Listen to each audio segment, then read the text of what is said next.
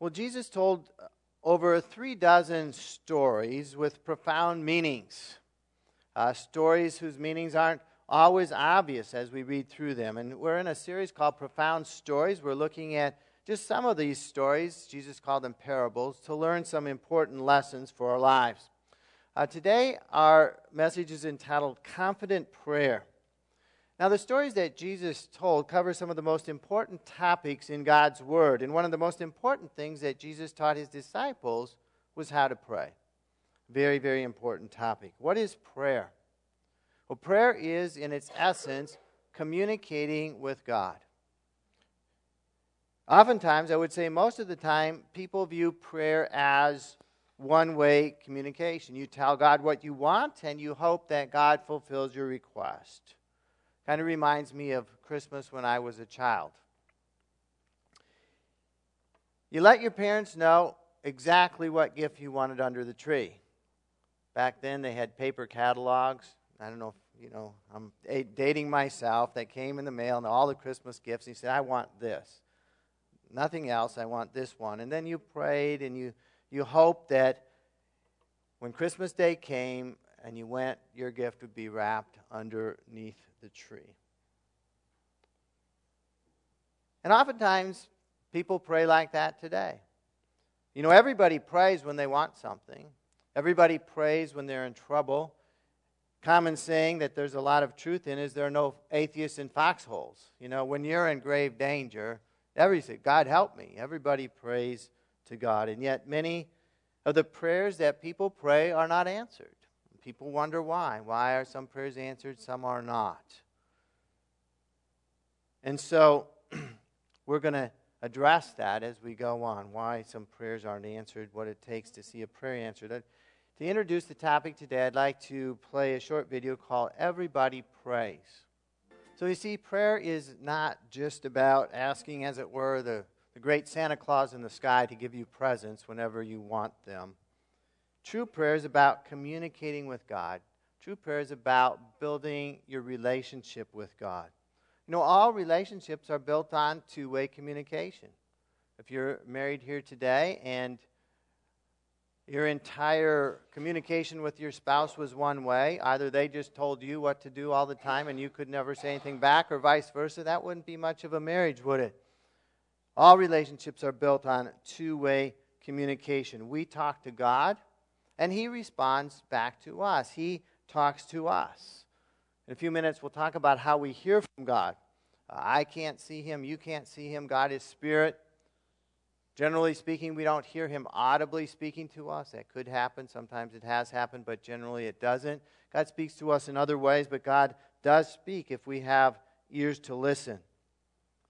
Now, how does this two way communication affect our, our prayer life? I'd like us to look at a very important verse a couple verses in 1 John chapter 5. Uh, the outline and the verses are written out in your bulletin in the white page. I encourage you to follow along there. It says, And this is the confidence that we have toward Him, speaking of God, that if we ask anything according to His will, He hears us. And if we know that He hears us in whatever we ask, we know that we have the requests that we have asked of him. And so these two verses begin to answer many of our questions about prayer. What kind of prayers does God hear? Well, these verses answer it. God hears prayers that are according to his will. In other words, when we ask for things that God desires for us, he hears us. If we ask for things that God doesn't want to give us, things that are not his will for us, he doesn't hear us. It's kind of like a kid at Christmas. You know, you, you ask for something that your parents think is dangerous or inappropriate for your age, they don't really hear you. They, you don't ever receive that gift. It's not their will. The same is true with God. and so therein lies one of the major reasons for unanswered prayer. Requests that are simply what we want, not what God wants, He doesn't hear we don't receive the answers. They really don't make it past the ceiling. But when we pray according to God's will, He hears us and He gives us the answer to our prayers. Now, that answer might not come immediately, it might take time. but the answer will come if we pray in faith according to God's will. So that leads us to the next question. Well, if our prayers, in order to be answered, have to be according to God's will, how do we know God's will so that it can inform our prayers? Well, we're going to talk very briefly here about four main ways to discover God's will in any particular matter uh, that we want to pray about or that we have questions about. And we'll list them very briefly, and then we'll move into talking about prayer. The first way to discover God's will, uh, really the gold standard, is God's Word. Uh, God's Word is God's manual on what His will is, how He wants us to live. It's our primary textbook on the will of God. We need to read, we need to study God's Word. Secondly, the second way to discover God's will is to listen to the whisper of His Holy Spirit. As believers, the Holy Spirit lives within us. The Holy Spirit speaks to us. That's how God speaks to us through His Holy Spirit. And the Holy Spirit will take God's Word and apply it to the particular situations in our lives. The Holy Spirit will guide us to know God's will. The third way of discovering God's will is through godly counsel of other believers. Sometimes God will speak through another person and give us direction for our lives. And again, uh, all of these, whether it's the Holy Spirit, what we feel the Holy Spirit is speaking to us, whether another person is counseling us, they will line up with God's Word. Uh, if that's true, godly counsel, if we're really hearing from the Holy Spirit, then it will line up with what God's Word says. The fourth and least reliable way is simply through the circumstances of our lives. Uh, sometimes, and we've all had this experience, we want to do something and God just closes the door. And you just can't go through. And you can pray, you can kick, you can scream, and the door is closed. And ultimately, we need to realize uh, God has closed this door. I'm not supposed to go through that one, and we need to start looking for the open door because God's got something else for us. So, God sometimes speaks through circumstances as well. So, those four ways through His Word, through His Spirit, through godly counsel, and through circumstances. But the reason we're talking about this is that when we know God's will in a situation, then we can pray according to that will. And we can have faith that God is hearing us because we're praying according to his will and that he is going to answer us according to his promise. 1 John 5 14 and 15 is a promise. When we pray according to God's will, he will answer and our requests will come to pass in God's time. Well, today we're going to be looking at three profound stories or parables that Jesus taught on the topic of prayer to discover some principles of prayer that will guide us in having more answered prayer in our lives. First of all, we need to believe that prayer is effective. Now, that's kind of obvious. If you don't believe prayer is effective, you're not going to pray. Uh, you have to believe that prayer accomplishes something. And the more we have faith in the effectiveness of prayer, that it's powerful and effective, the more we're going to pray. The story that Jesus told that we're going to talk about now begins in Luke chapter 11, and it says, And he said to them, Which of you who has a friend will go to him at midnight and say to him, Friend, lend me three loaves? For a friend of mine has arrived on a journey, and I have nothing to set before him. So, in this story, a man has a friend who arrives late at night at his house. He's coming on a journey. In those days, you know, you were either walking or on a donkey or something like that. It was a very long journey. And the man in the house had nothing to feed his friend with. And uh, that was kind of a disaster because normally when somebody visited you, normal hospitality was to feed them, especially if they came on a long journey. The guy was probably really hungry, out of food, and he was starving. so this was a genuine need. And so, what is the man in the house going to do? He had nothing in the house to feed this guy. And so he goes next door to a neighbor. He has a friend who's a neighbor, and uh, he asks him to lend him some bread. Obviously, he was going to pay it back at some point in the future. The only problem was it was at midnight.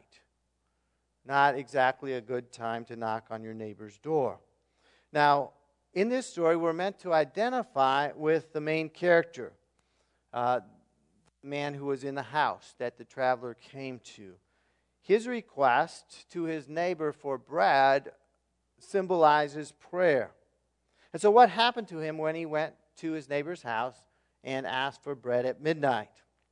Well, we're going to learn what happens next. We're going to learn how to be bold in prayer. Jesus continues the story in verse 7. He says, He will answer from within, knocking on this guy's door, uh, asking for bread, and say, Do not bother me. The door is now shut. My children are with me in bed. I cannot give up, get up and give you anything. And Jesus says, I tell you, though he will not get up and give him anything because he is his friend, yet because of his impudence or boldness or persistence, this has been translated many different ways, he will rise and give him whatever he needs. Now, houses in Jesus' day were generally one room uh, affairs. Everybody at night slept on the floor, they put mats out and so there were mats all over the floor. The guy's children were sleeping there. Uh, the door was locked and barred at night, so no, they'd be safe. Nobody could get in. And so the guy sleeping in the house, he didn't want to get up and trip over his kids, unlock the door, and uh, he just was tired. It was time to sleep, and he just said, Go away. It's, it's just too late.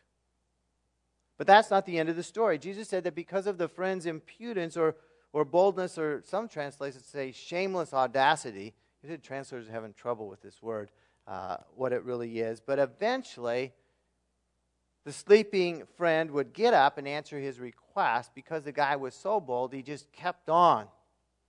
And the take home lesson is that the friend knocking on the door at midnight continued asking, as we'll see, continued seeking, continued knocking until the answer came. He wouldn't take no for an answer. Now, in a way, partly, the, the sleeping man inside represents God. Not totally, but partially. Because God doesn't always immediately answer our prayers, does He? But if we keep on boldly asking, eventually the answer will come. And that's, that's really Jesus' point in this story, because God will ultimately generously provide if we continue to boldly ask. So Jesus continues the story in the next verse. He says, And I tell you, ask, and it will be given to you. Seek, and you will find. Knock, and the door and it will be open to you. And so Jesus' instructions to us on how we are to pray were to ask, to seek, and to knock. And I believe that each of these terms is more intensive than the other. You know, you can just ask somebody for something. They say no.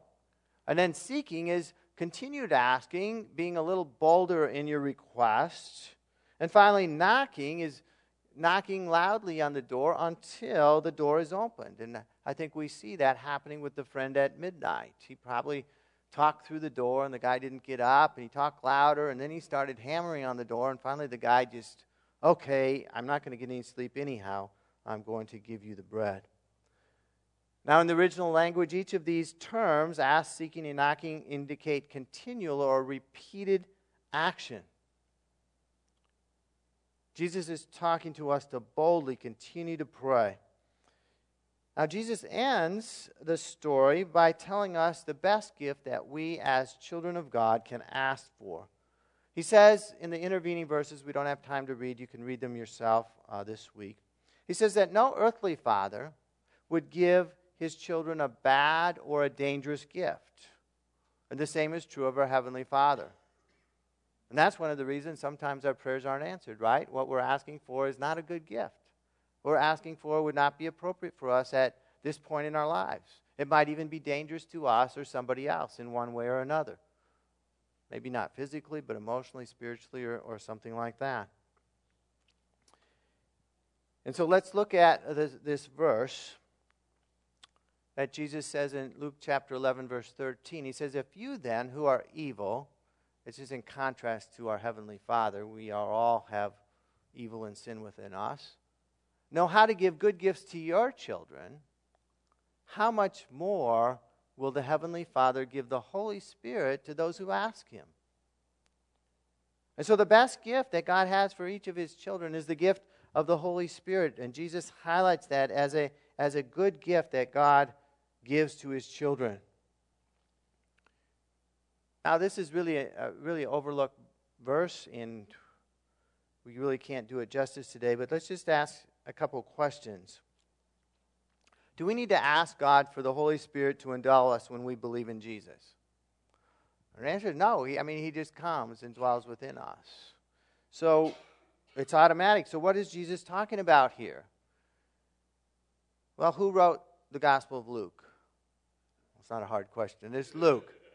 What else did Luke write? He wrote the book of Acts. And so there's really a lot in the Gospel of Luke that points forward to the book of Acts. Uh, there's a lot the book of Luke, the Gospel of Luke, about the Holy Spirit. And so I believe it's obvious here that uh, Jesus is talking about, and Luke is quoting him, he's talking about asking the Father to baptize you in the Holy Spirit. We see at the beginning of the book of Acts, of people there are asking for the Holy Spirit, the good gift, and God then answers their prayer as a good father and gives them the, the gift of the Holy Spirit in the baptism of the Holy Spirit. And so God has all kinds of other good gifts for us.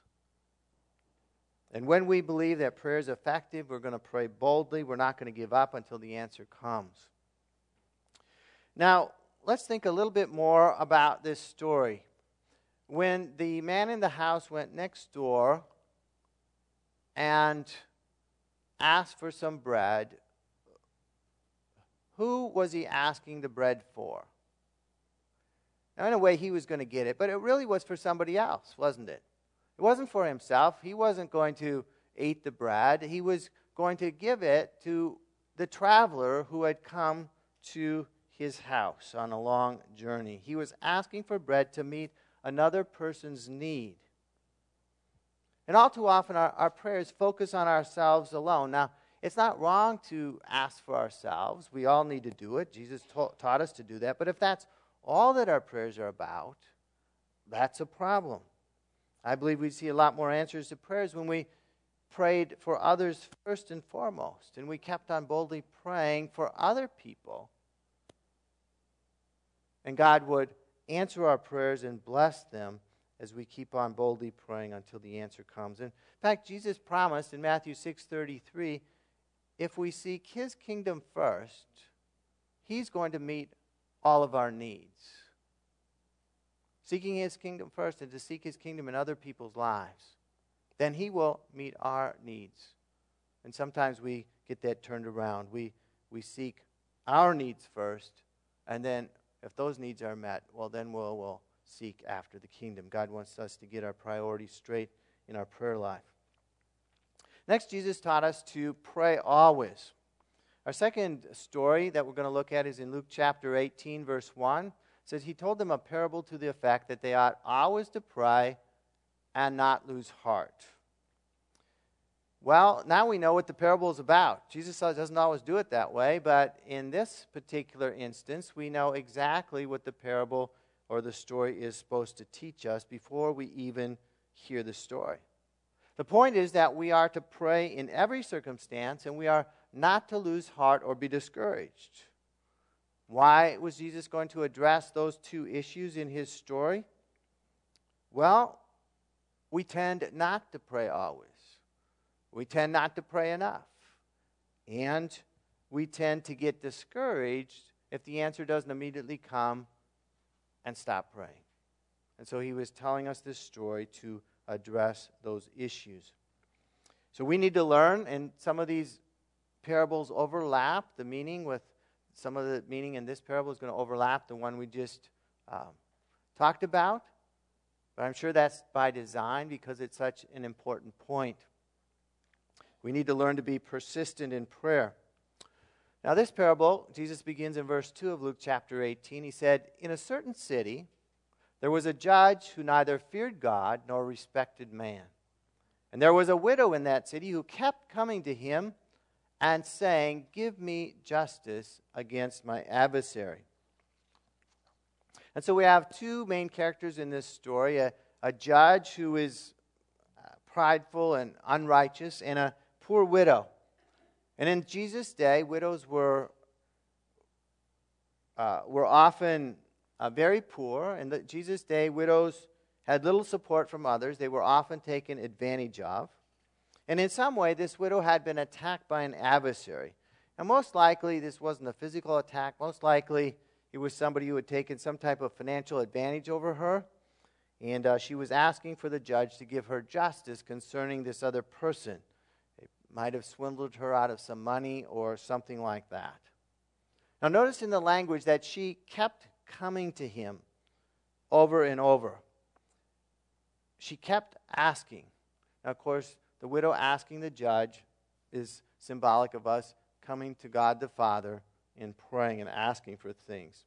And the, the widow was asking in faith that something would ultimately happen, and we are to pray in faith. Now, as we read through the whole story, we don't have time to read all the verses today. Uh, the next verses indicate that the judge initially refused the woman's request. He just said, No, I'm not going to give you justice. I'm not going to do anything for you.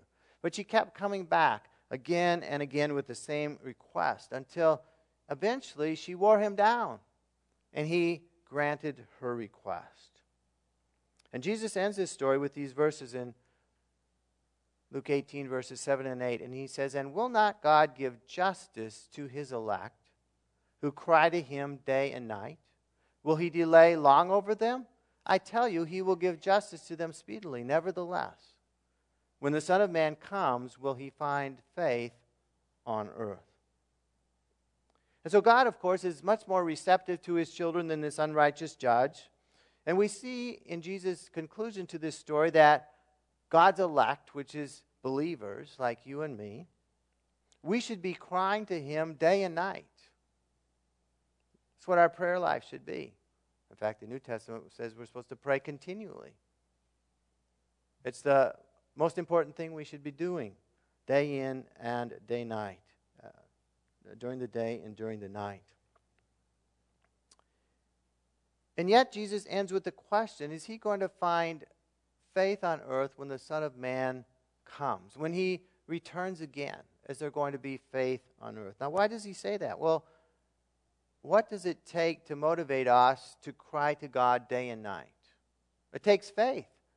Faith that God hears and that God is going to answer, that our prayers are doing something, that our prayers are accomplishing something. Without faith, you're not going to cry out to God day and night. Without faith, you're going to become discouraged. The answer doesn't immediately come, and you're going to stop praying. But with faith and persistence, the point of Jesus' story is that God is going to answer our prayers that are prayed according to his will and bring justice. Now, I believe that the principles in this story of Jesus are broader than the specific issue of the widow. Uh, it applies to all kinds of prayers. But let's just think for a minute what, what is justice? What is justice should we pray for? The widow was asking for justice to protect her from her adversary. Uh, who is our adversary? Well, the New Testament tells us we don't wrestle against flesh and blood. Uh, we wrestle against Satan and his evil forces. That's our true adversary. So we are to pray for protection. It's basically what the widow was praying for for justice or protection from her adversary. We are to pray for protection and uh, justice from attacks of Satan and evil people who follow in his footsteps. Protection for ourselves, our families, our church. We ask for justice, protection for those who are lost, for those who are in Satan's clutches, that they would be set free, that they would be saved and come into the safety of the family of God. So we must learn to pray always and persistently. Finally, the third story we're going to look at is going to teach us to pray with the right attitudes. Now, this story is immediately following the one we just talked about in Luke chapter 18, beginning in verse 9. He also told this parable to some who trusted in themselves that they were righteous and treated others with contempt. Two men went up into the temple to pray, one a Pharisee and the other a tax collector. So we see at the very beginning that this story of Jesus is directed towards people who are prideful. They were prideful, they trusted not in God, they trusted in their own good deeds. Not only did they have pride in themselves, uh, they treated others contemptuously. Of course, those two go hand in hand. If you're very proud, you're not going to treat others very well either. The two main characters in this story are a Pharisee and a tax collector. The Pharisees of Jesus' day were rulers, they were leaders in the Jewish religion, they were thought of very highly. The tax collectors were looked down upon uh, as being cheats, as being one of the lowest occupations that one could have. And now Jesus is going to show us the difference between how these two men prayed, which really reveals what was in their hearts and what should be in our hearts. He's going to show us that we mustn't pray with a prideful attitude. First, look at the Pharisee, verse 11. The Pharisee, standing by himself, prayed thus God, I thank you that I am not like other men, extortioners, unjust adulterers, or even like this tax collector. I fast twice a week, and I give tithes of all that I get. Well, that first prayer is the prayer of the Pharisee. And in his prayer, he what does he do? He compares himself to other people, other people that he would consider evil, that we would consider evil. He even compared himself to the tax collector who is over there in another section of the temple praying as well. The Pharisee is proud of himself, proud of the things that he did. He regularly fasted, he tithed. Is anything wrong with those things? No. Things that God's word tells us to do. But he took great pride in that and he compared himself to others. Now, notice in this prayer, does the Pharisee ask God for anything? No. He doesn't think he needs anything from God. He's perfectly fine the way he is. He thinks he can take care of himself. And so this Pharisee clearly trusts in his own good works to make himself acceptable to God, and he is sure he is in God's good graces, unlike all of the sinners around him. And as we'll see in Jesus' teaching in this story, this prideful example of the Pharisee is one that we are not to follow in prayer. We are to pray with a humble attitude. Let's look at the prayer of the tax collector. Says, Jesus says, But the tax collector, standing far off, would not even lift his eyes to heaven, but beat his breast, saying, God, be merciful to me, a sinner. Jesus says, I tell you, this man went down to his house justified rather than the other. For everyone who exalts himself will be humbled, but the one who is humbled, humbles himself, will be exalted. And so the tax collector, in contrast to the Pharisee, recognizes his own sin. He recognizes his need for forgiveness. He asks God for something. He humbly asks God to have mercy on him and to forgive his sins. And then Jesus tells us how God responds to those two prayers. Jesus tells us that the tax collector was forgiven, he was justified in God's sight, whereas the Pharisee was not. The Pharisee, just as the tax collector, had sins, but he didn't recognize those sins. He didn't repent of them because of his pride, and he was not forgiven. And Jesus promises us that when we humble ourselves in prayer, God will forgive and lift us up. And so, in order for our prayers to be answered, we must pray with a right attitude, an attitude of humility. And so, this story adds another aspect to having our prayers answered. We must pray with this proper attitude or motive. Let's just uh, consider a common example. Suppose you're sick and you desire for God to heal you. You look at God's word and uh, you see God still heals the sick. It seems to be God's will.